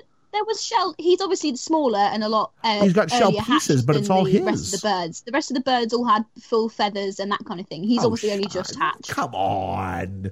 No. Look back. You won't look back at that scene because you hate the film. But if you looked back at that scene, you would see that the rest of the birds that Fawn helps to fly are a lot bigger and a lot more have a lot fuller plumage. Anyway. Tink decides she's going to help him fly by showing him how to do it, and then calls over a hawk, which you shouldn't do because hawks are dangerous. However. Tink somehow figures this out halfway through. This bird who I've called the bird over, the bird is coming over, but halfway through, because the movie needs me to be, I'm going to be scared of this bird that I was calling over 2 seconds before. Yeah, but if you saw a hawk from a distance and then saw it up close, you'd probably be suddenly scared as well. Is this another one of the things that Tink... She didn't know when it was in the sky it was a hawk. When it was halfway through, then she knows it's a hawk. It's not that she knows it's a hawk. It's that it's got a massive, like, pointy, curly beak thing and big, sharp talons. That's sizest. Like... It's not. I mean, well, actually, it is because she's tiny compared to the bird. Wait until we have a Finding Nemo one day. How about Bruce the shark? I mean, God bless him. I love Bruce the shark. Can we do Finding Nemo soon? And there's actually life and death stakes with this thing. There's actually life and death stakes. So the hawk is scared off by the acorns and the berries being thrown at him. And I'm thinking, dude, if you open your mouth, delicious breakfast. Yeah, like none of these things are weapons. It's like granola on a sushi bar, but instead of going round a conveyor belt, they're flinging it in your mouth. You for the light fruit and grain starter. I will now have my fairies. my fairy and bird platter now. Thank you very much. That sushi you mentioned. Yes. So I've got Vidya is this is really funny. I've got Vidya is a bad voice actress. And who played Vidya? Do we know? Let me find it. I did have it up a second ago. I didn't think Vidya was very good. And I said Vidya was a bad voice actress, and that's for this film. Because I didn't think the voice actor was particularly good by anybody, despite the big names we've named. Anyway. I mean, I definitely think Chenoweth is the best voice actress, but that's because it's Chenoweth and she's got such a great voice anyway. I know, right? Underused. Mm-hmm. Underused. It's like she had half an hour to spare. So go in there and film these 8 lines. You're done. I think it might have been because she was doing much bigger stuff at the time. Surely. Like she's bigger than this role is. Yeah, absolutely. And so much of it, I wondered if they were worried about the runtime because I got some points on that. So Tink freaks out, and then all her friends are there to comfort her. I'm like, do these people... Apparently spring is really coming soon, and like if you're not there doing your tinker job, someone's checking up on you. But all of Tink's friends have all the time in the world to like shirk their duties and hang out with her. They'd already done their stuff. Is that it? All right. Vidya is played by Pamela Adlon. Don't know who that is, so there we go. Pamela Adlon, if you're listening to the podcast, I am sorry. I just didn't think you were very good in this. Apparently, she said voiceovers saved her career. She was a successful child actress and had struggled to find parts in her 20s. There we go. Good on. I hope Vidya is a bigger part and does better later on. But yeah, I wasn't that happy with it, this one. Tink finds more junk and makes a music box. The topper for the music box is the only thing with a shorter skirt than Tinkerbell has. That's because it's a tutu. Yeah, well. Tink can't deal with how people are applauding her because she wants to be where the people are. See that music box? See it singing, dancing. And then we have she gets mad, and we have the genesis of a few of the famous Tinkerbell mannerisms. She turns away, she folds her arms, she looks over her shoulder. And I did appreciate, I felt like at least an organic way of getting this part in. I didn't appreciate Tink. I still don't like Tink, but I appreciated the fact that I went, well, this is the character I know. Yeah. Yeah. Even the Southern Belle won't teach her anymore. She goes, Tink, are you still kind of worried about doing this? I kind of thought we were over this. And I'm like, wow, yeah. Kristen Chenoweth speaks for the audience. I do love Chenoweth in this. Like, it's not a good film, but yeah. There are some good moments, and Chenoweth is a win in anything she does. So here's my question. Tink can fly. Tink wants to go to the mainland. Why can't Tink just fly to the mainland? I guess it's something to do with getting extra pixie dust, because there seems to be some sort of gap over that, like she needs extra dust. Or is it about going with the group? It's about being included. Is that what it is? Maybe, yeah. Rising above. Also, whilst we're talking about pixie dust, can we just appreciate Terrence for a second? Terrence, the pixie dust fairy, who chucks glitter at him. Terrence with less lines than Chenoweth. Go ahead. Yeah, no, I really like Terrence. Terrence, I think, probably because he has a bigger character arc than anyone else in the film, and has about 3 lines. So, I mean, less than arc and more. He's significant. He doesn't have an arc. Yeah. No, I changed my words. Why is he significant? Is, yeah. In the film? Yeah. He teaches Tink something about herself. Oh, okay. He's like the biggest plot point in the film. He does it really succinctly, too. Like, she needed to talk to him in Act 1. Yeah. So what stops? Oh, sorry, I did that. So then she runs into Vidya and says, "Can you please teach me? Because no one else will." And Vidya's got to be a villain because Vidya's what she does. And she goes, "Well, catch the rushing thistles." And this is where, and we've sort of glossed over him so far, but there's a mouse called Cheese. I love Cheese. It's the non-speaking sidekick, isn't it? It is, and he's fluffy and cute and has big ears. I'll tell you what, Cheese has done a hell of a job with his couch to 5K he's done, because he's got cardio for days. This cat knows what he's doing. And to her credit, I mean, Tink's doing a pretty good job corralling these rushing thistles. Mm-hmm. If you know, Vidya's doing her job and not working against her. But the Ristles run amok because... The Ristles run amok and ruin spring, and everything gets toppled over the day before spring's supposed to start, which, of course, is going to start. It's going to cause all the problems. Blooms. It's your typical race against time in a Disney film. And then I've got here romantic lead shows up 54 minutes into the film. His name is Terrence. Is this his first showing, or is he sort of... They see him earlier? I remember that is his first showing in the film. He is in the later films, and also was a big influence in the parks. So if you met Tinkerbell, Terrence would usually be with her. I kind of got their foregrounding. Like a Peter Pan, Wendy kind of thing. I think this film had a lot of heavy lifting to do, and you didn't have time to establish the sort of love story in there. Yeah. So Tink sees the importance of the characters, but not herself. Well done, Terrence, because Terrence kind of goes, "Oh, I have a stupid job." And she goes, "This place couldn't run without you." And he goes, "Yeah, I know." Yeah, I know. I love it. To be fair, though, to Tinkerbell, there is a difference between being the one guy who dishes out fairy dust, theoretically, and like 100 random tinkers. Yeah. Conversely, it looks like that's... She's supposed to be a very good tinker. Yeah. Like, she's supposed to be really good at her job. Conversely... You know, it seems like that fountain of fairy dust could pretty much dish itself out. I guess it's to stop people like Vidya taking it all and, like, using it for bad. What, flying more than she can? Everybody can fly. Oh, they can't fly without pixie dust. No, but it seems like a pretty plentiful resource. Like, no one's going, "Oh, I gotta go back and fill up. I'm out of pixie dust." Also, if this pixie dust gives them such, like, special abilities, then could they not have just used that to help get the island all back together and quick? Well, I think pixie dust just gives you the ability to fly. I don't think it does anything else. It's not like it's their source of magic. So the fairies have their talents, but without their pixie dust, they wouldn't be able to do anything other than that was human. So they wouldn't be able to do their talents. You just know there's some degenerate doing, like, lines of pixie dust. Absolutely. It's probably video. No. It's like one of the guys we've never met. And so, what do I have here? Doesn't Tink's plan... Oh, right. So everything's falling apart. Spring will be delayed. And then Tink shows up with her new plan, and she's got the ladybug painter to work.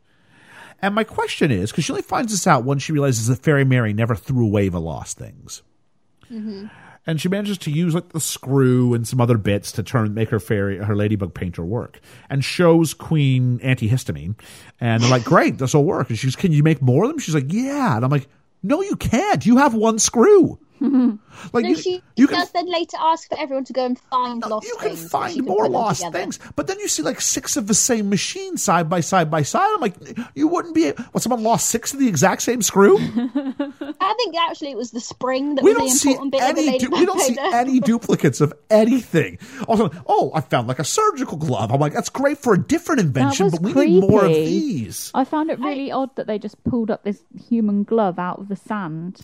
So I want to know at what point Tink decides to give up her career and we don't see her fix anything in Peter Pan, because they could have really used some of that skill in Peter Pan. No, I was thinking this while I was watching it. It's like Tinkerbell obviously does not care about her job and very often shirks her duties, because she's off with Peter Pan for a long time. So Fairy Mary's typical management, she just sits around with her abacus while everybody else does the work. Her abacus is upside down. Yeah, and then I went, never mind, because here come the fairy overlords. Clap for your overlords, minions, because they don't come and help out. They just go, oh, you've done good work. It's like Fairy Mary's like the supervisor, your line manager, and like the fairy overlords are like the executives. But Fairy Mary doesn't even do any work. That's what I was saying. Yeah. She is like the line manager who doesn't do anything, but like, oh, hey, you guys are catching up. Good work. And you're like, wow, it took you a lot of work to do that, did it? So it's typical executive structure. And then they kind of go, and finally Tink's friends go up to, antihistamine queen and say, can't Tink come with us to the mainland? I'm like, couldn't you have asked this question like 50 minutes ago in this film? Yeah. I mean, it wouldn't solve her issue, though. She'd still resent being a tinker. But also, Tinkerbell kind of asked in her own right, didn't she? Because she was trying to show off her skills and stuff. But then Tinker's going, no, I have a place here to show she's made full character growth. Okay, great. She has. Yeah, all right. And she has a go. Oh, I missed this part. She has a go at Vidya. I've got Vidya is stupid because she goes, at least I'm trying to help out. This is Tinkerbell. Unlike anything you've ever done. I'm like, you're trying to help out, Tinkerbell. You're trying to fix the mess you made. You're not doing this for anybody else but yourself. Yeah. You're not being altruistic. This is all about getting you to the mainland. Technically, she's very helpful, but in the grand scheme of things, if you kind of add it up, she's still on like minus 50, isn't she? This isn't any sort of big win. It's like, yeah, I stole 200 pounds. Here's 100 of it back. Yeah. Great, you still owe me 100 quid. Look how charitable I am. Thank you for the... Well, at least I paid back 100 quid, but you stole 200. Yeah, that's pretty much it. I mean, to be fair, in that analogy, Vidya also stole about 100 pounds as well. No, Vidya kind of hasn't paid any of it back. It's like Vidya encouraged her to steal the money. Yeah. It's like Vidya stole it herself. And it seems like Vidya must be doing a fair... Because they're like, oh, she's got a better one than you. And so Vidya's clearly good at her job to some capacity, but is punished by catching all the rushing thistles. And we kind of go, that'll get rid of her. The mainland doesn't need wind this year. Off she goes. Well, then she's not the only fast-flying fairy. It's okay, implied. There's a couple other ones. It's implied. No, we've seen this. No. We saw the other ones right at the beginning. Because they're all wearing the same outfits, remember? So you can tell what they do. So then the deal is that Fairy Mary basically fires her from being a regular tinker and says, I found the stuff in the music box years ago and couldn't put it together, but you were able to do it. And then Queen Clarion says, you need to deliver this to someone on the mainland. Tinkerbell asks a very clever question. How will I know? And once again, half of the screenplay is just, you'll know. You'll know. And apparently the answer to you'll know means just take it to London and just wait for a feeling. Yeah. Which I thought was like, it's just terrible, terrible guidance. The worst guidance since Merlin in Sword in the Stone, where he's like, figure it out for yourself, boy. At least he tries to teach. Well, arguably. And then we go, Terrence gives some fairy dust. And then I'm guessing, Timon and Pumbaa get some. And then then Timon gets more as they carry the fairy box over. Because they got to go to the mainland too. And I found it highly ironic the mainland is England. Well, it's the only time England will ever be referred to as the mainland. See, here's where my theory comes into play, is that Neverland is not far from London, as we've seen. Maryland must be like Jersey. It's second star to the right and straight onto a warning. So their mainland, like their portal, I guess, as it were, through the second star to the right. It's got to be a portal because it's got Aboriginal American Indians in it. Just on that, I really appreciate it. In Netherlands, not in London. No, okay. I know, but like, therefore, you think it have to be if it's going to be geographically close, then how do you explain that? Because Peter Pan was written in a very racist time. Well, yeah, okay. And he needed someone to put on his island. And who do you put on a deserted island? Well, I imagine at that point, actually, Aboriginal literature was actually quite popular, and therefore you do. I'm not, by no means my excuse. It is racist as the day is long. I remember I saw Panso just after I moved to England and went, oh my God. But, the question is, where is Pixie Hollow, which is, you know, we can't say Neverland because you can't market that as easily as Pixie Hollow, so all right. They do reference Neverland, though. It is in Neverland. Do they? Yeah. Pixie Hollow is in Neverland. Is that said in the script for this film?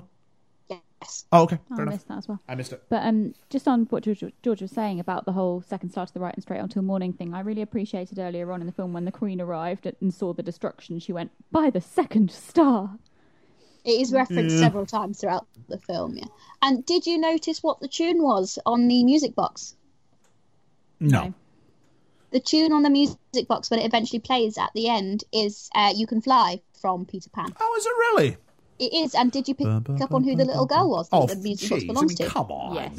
Yes. Yeah, I thought you'd get that one. If I can jump She's referred to by name, but... Yes. But I was there way ahead of it. So...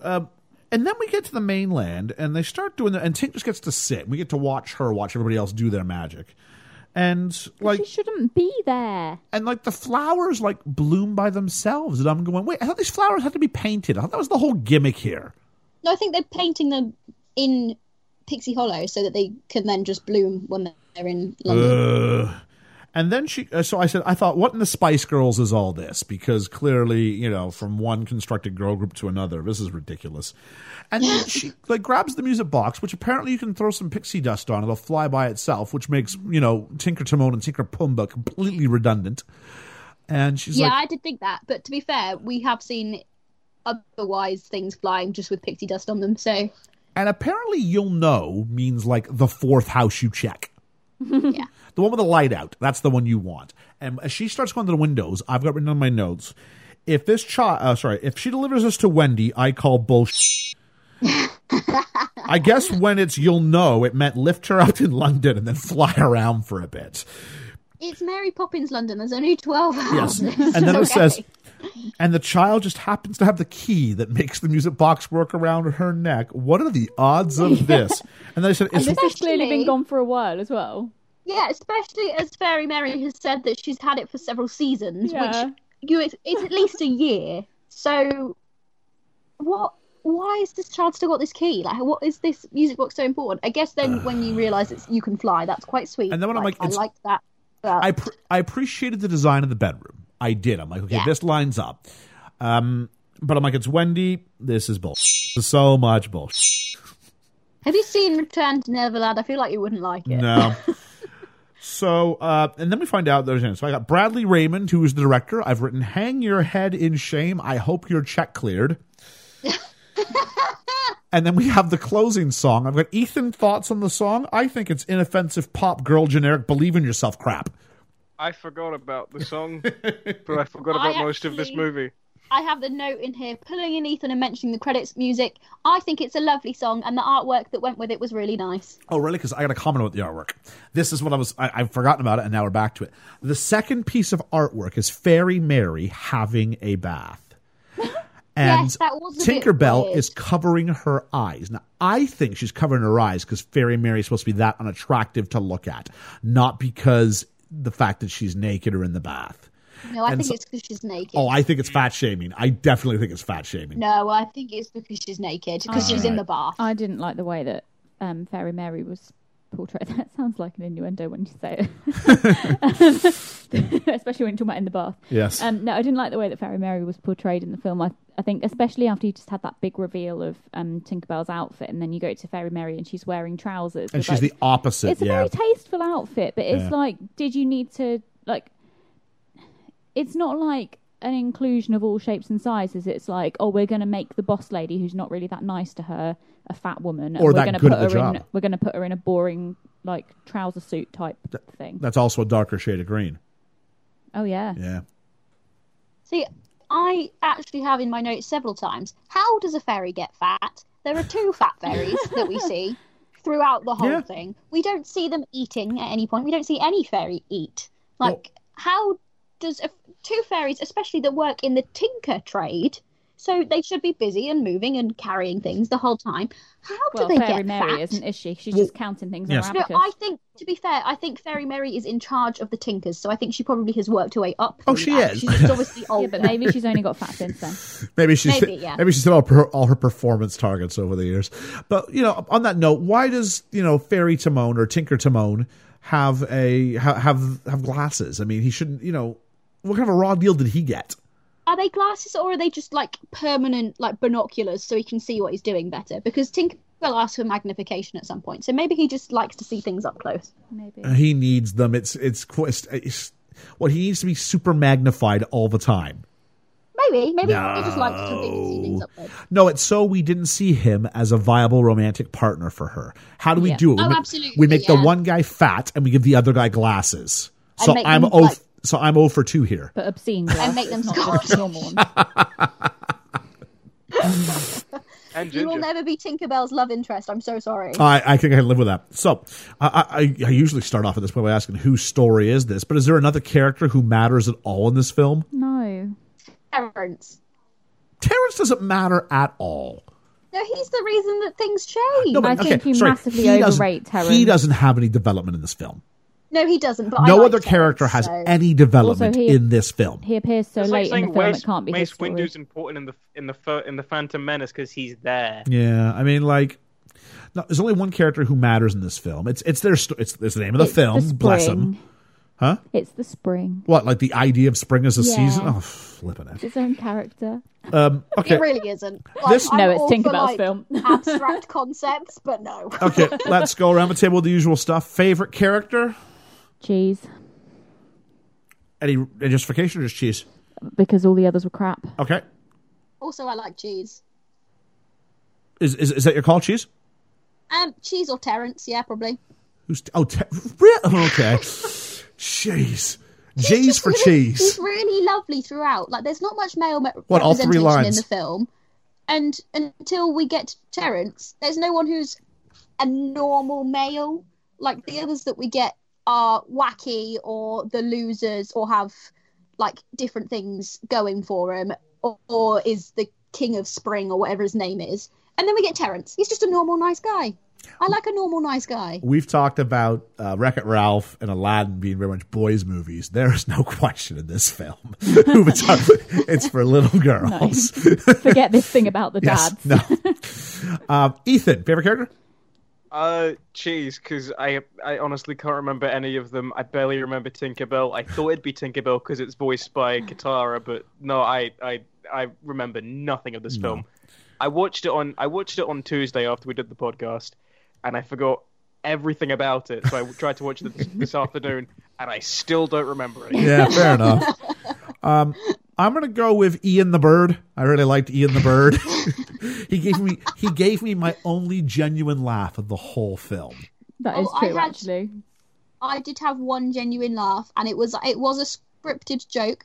It was when Tinkerbell and Iridessa are trying to capture the last light of the day, and we get, do you think it's heavy?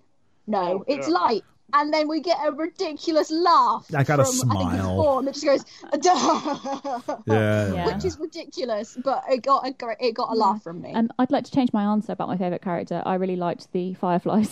Okay, Fireflies are good. Oh, and the incredible thistles, depth here. I appreciated the thistles running around.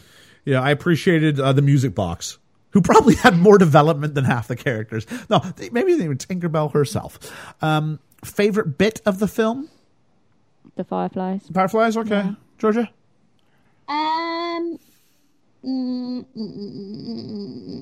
See if I'm struggling. It's just not a mark of a good film. Yeah. I like the fact that the music box plays You Can Fly. That's probably my favorite. Yeah, if I picked up on that, I might have gone really appreciate the tie in there. Yeah. Ethan? I'm going to do that really annoying joke and say the credits because it finished. I can't remember anything of this film that I liked. Not because they were good, but because it marked the end of the film. My favorite part is when it was told the film was over. Something you'll probably appreciate about the credits, though, Ethan, you'll probably appreciate this. On the credit that has marks John Lasseter as, I think, executive producer or something like that. Oh, yeah, he's like a little Hawaiian fairy shirt, yeah. They have a little fairy, he has a Hawaiian shirt. Yeah, because John Lasseter is known for wearing Hawaiian shirts in real life, so they put a Hawaiian shirt on his artwork. My favorite bit of Tinker Bell myself is probably the transformation of London when they actually do change it to spring. It was quite visually, it was quite nice, and when I have to resort to eliminate character, story, and dialogue, and go for the visuals, it's a really thin film. For you especially, because you do not pick up on visuals. No, that's not my thing. My little grumble, or your number one grumble in this case. What would it be? What's the one thing? And you can't go all. What's the one thing? But I want to say all of it. It was awful. Okay. So one thing I haven't mentioned with this end credit music, I thought it was an absolute crime that they didn't get Kristen Chenoweth to sing it. Oh, absolutely! Okay. It would have been a lot better if she had as well. I was really looking forward to that. Maybe just the overall waste of Kristen Chenoweth in general. Yeah, yeah, she's wasted in like there's. And that's not a musical. I mean, jeez. Mm-hmm. Georgia. I think my biggest issue with this film and its franchise is the fact that they put Tinkerbell in a position where she's supposed to be a protagonist to young girls, because she is not that. Also, while I remember it, did anyone else get Velma from Chicago vibes from Vidya? Because I totally did. Oh, no, I didn't. I got Jade from Victorious vibes. If I rewatched it again with like a Roxy Velma perspective, maybe there is elements of it to it. Yeah, the characters aren't developed enough. That's the big issue, isn't it? So you don't get that same kind of pull to them. Ethan, this is going to be a really strange gripe, but it's right at the beginning, and it's the only thing I remember. Is it when the credits started? No! Because it meant the film was starting. When the narration started. It's when Tinker Timon's like walking Tinkerbell through the village, and I don't know what it is. It's the way he says it. I feel like I'm in an early 2000s tie-in video game because he's like, if you look over here, you'll see the workshop, and Fairy Mary is over there. And I feel like he's going to say, if you press X, you can fly. I hate this film so much. It looks like Barbie. It gives me pain. If I saw this is it, it has the qualities of a dollar store bargain bucket film that is like 50 cents and is like, when Frozen comes out, they call it chilled. You've made that joke before, yeah. No, I made that joke, and I said Frozen, but calling it the chilled aisle, and my joke was better. I'm trying to think of my grumble. I mean, there's a whole lot. Where do I want to sort of rest my hat? It's on...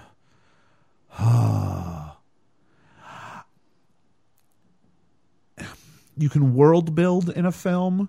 or you can retcon in a film. And this film tried to do both.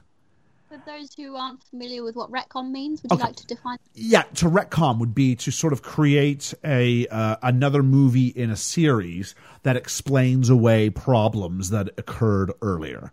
So, for instance, Rogue One was a retcon because by putting it there, we found out that one of the main criticisms of Star Wars, there we go, check us out later next week, is that the Death Star had such an overwhelmingly fatal error in it.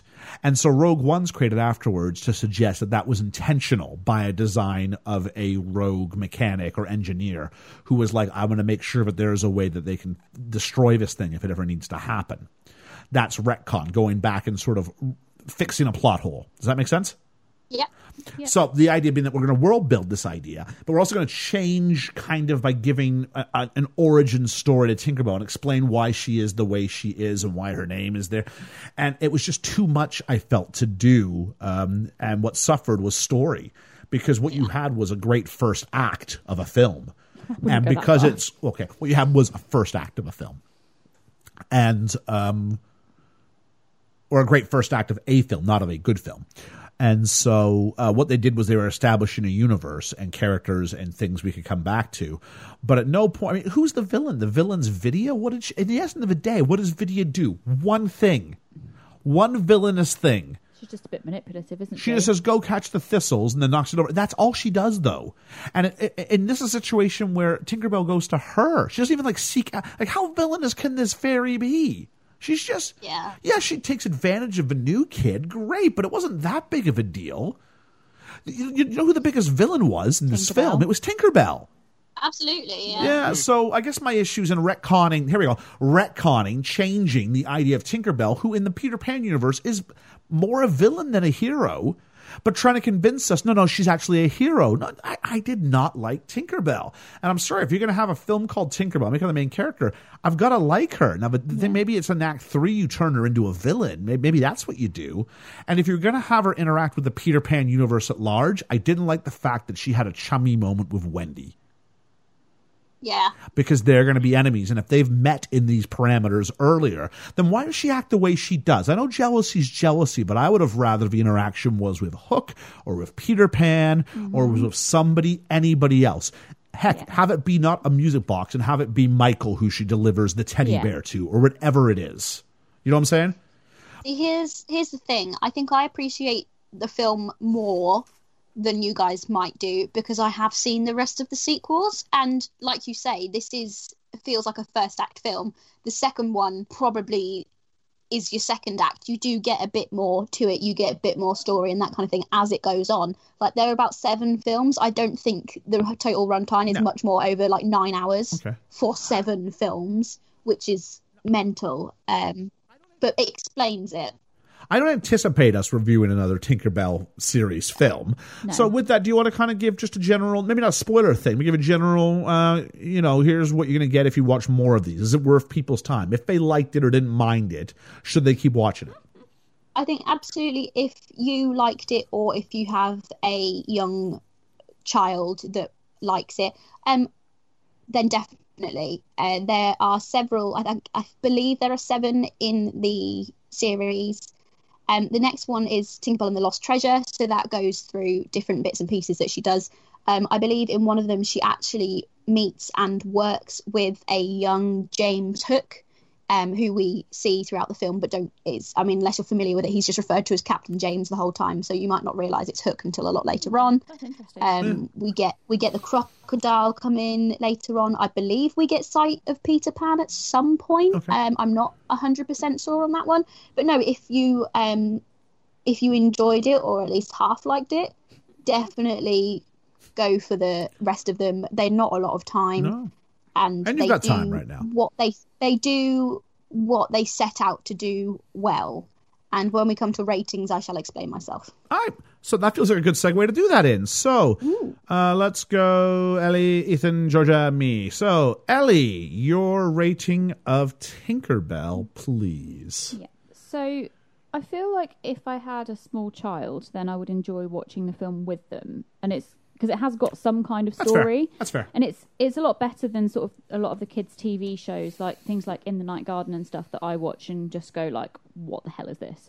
At least it's got a story arc and I can kind of follow it and sort of vaguely appreciate it as an adult, but it didn't do anything for me as an adult on my own watching it. So as my rating, I will give it a couple of sprinkles of inactive fairy dust. Is that out of 10? It's a couple of sprinkles. It's not a round number. There's not even a metric here. It's just, okay. A nebulous review is nebulous. Non-comparable. Ethan. Okay. So I can't give this, like, if I give this a low, I'm going to think it's bad. This film just doesn't have anything for me.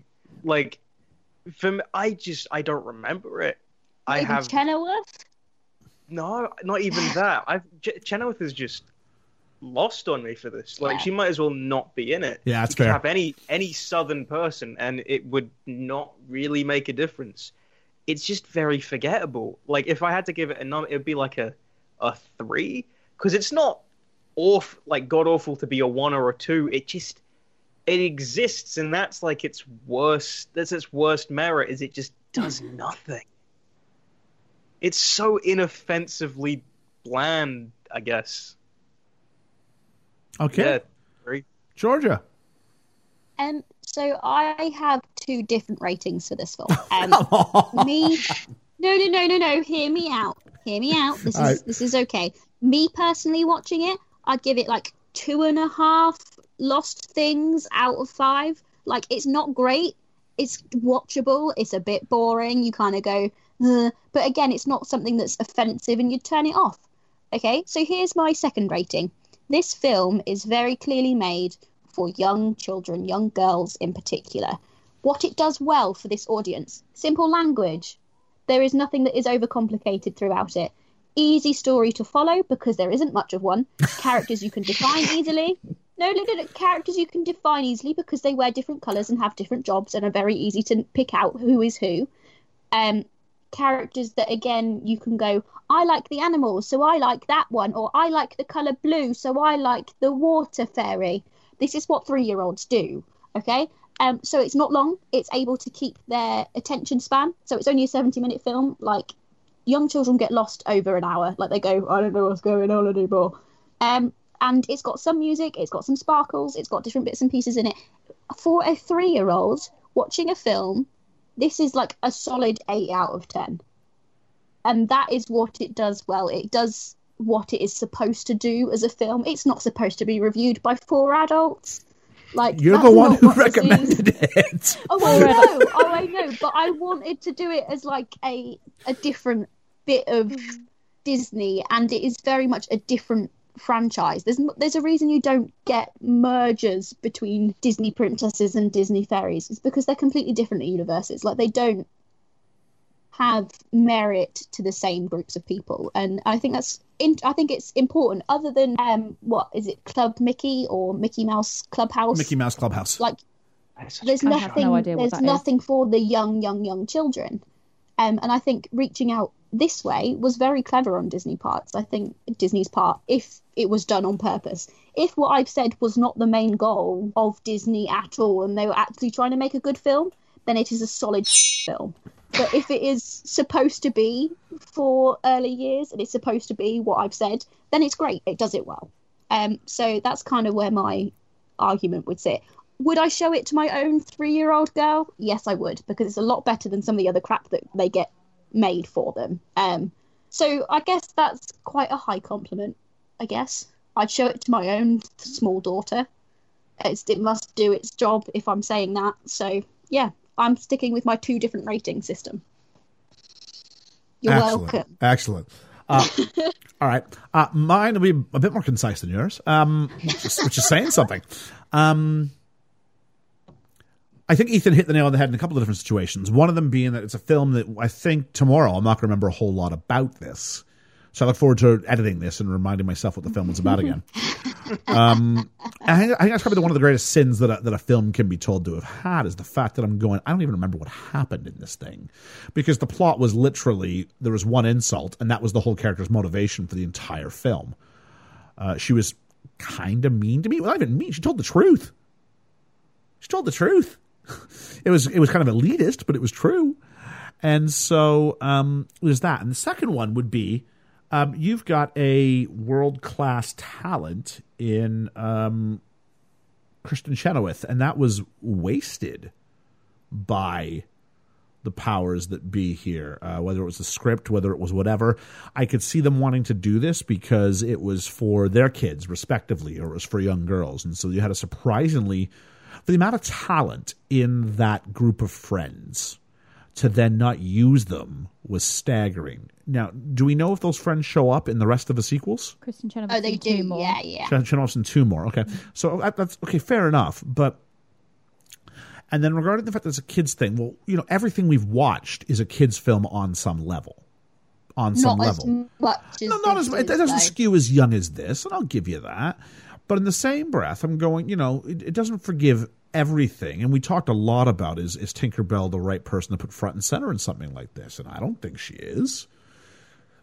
So And that was my biggest issue with this film and with the franchise. She's not the right character to do it with. And the fact that you do this means you tie in with a franchise we're already familiar with. And that becomes dangerous in and of itself, because we all bring in our established feelings towards these characters into this. And when that's played with, then things can get difficult.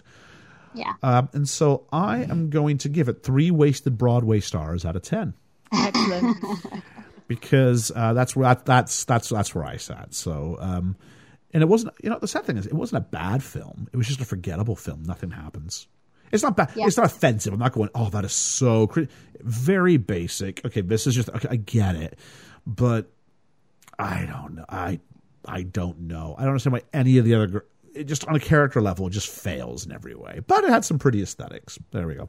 I'd really like to compare the timestamps of yours and George's reviews just there, considering yours was supposed to be the concise version. No, I'm sure mine was. I'm positive mine was concise. Maybe we'll touch base on that a little bit going forward.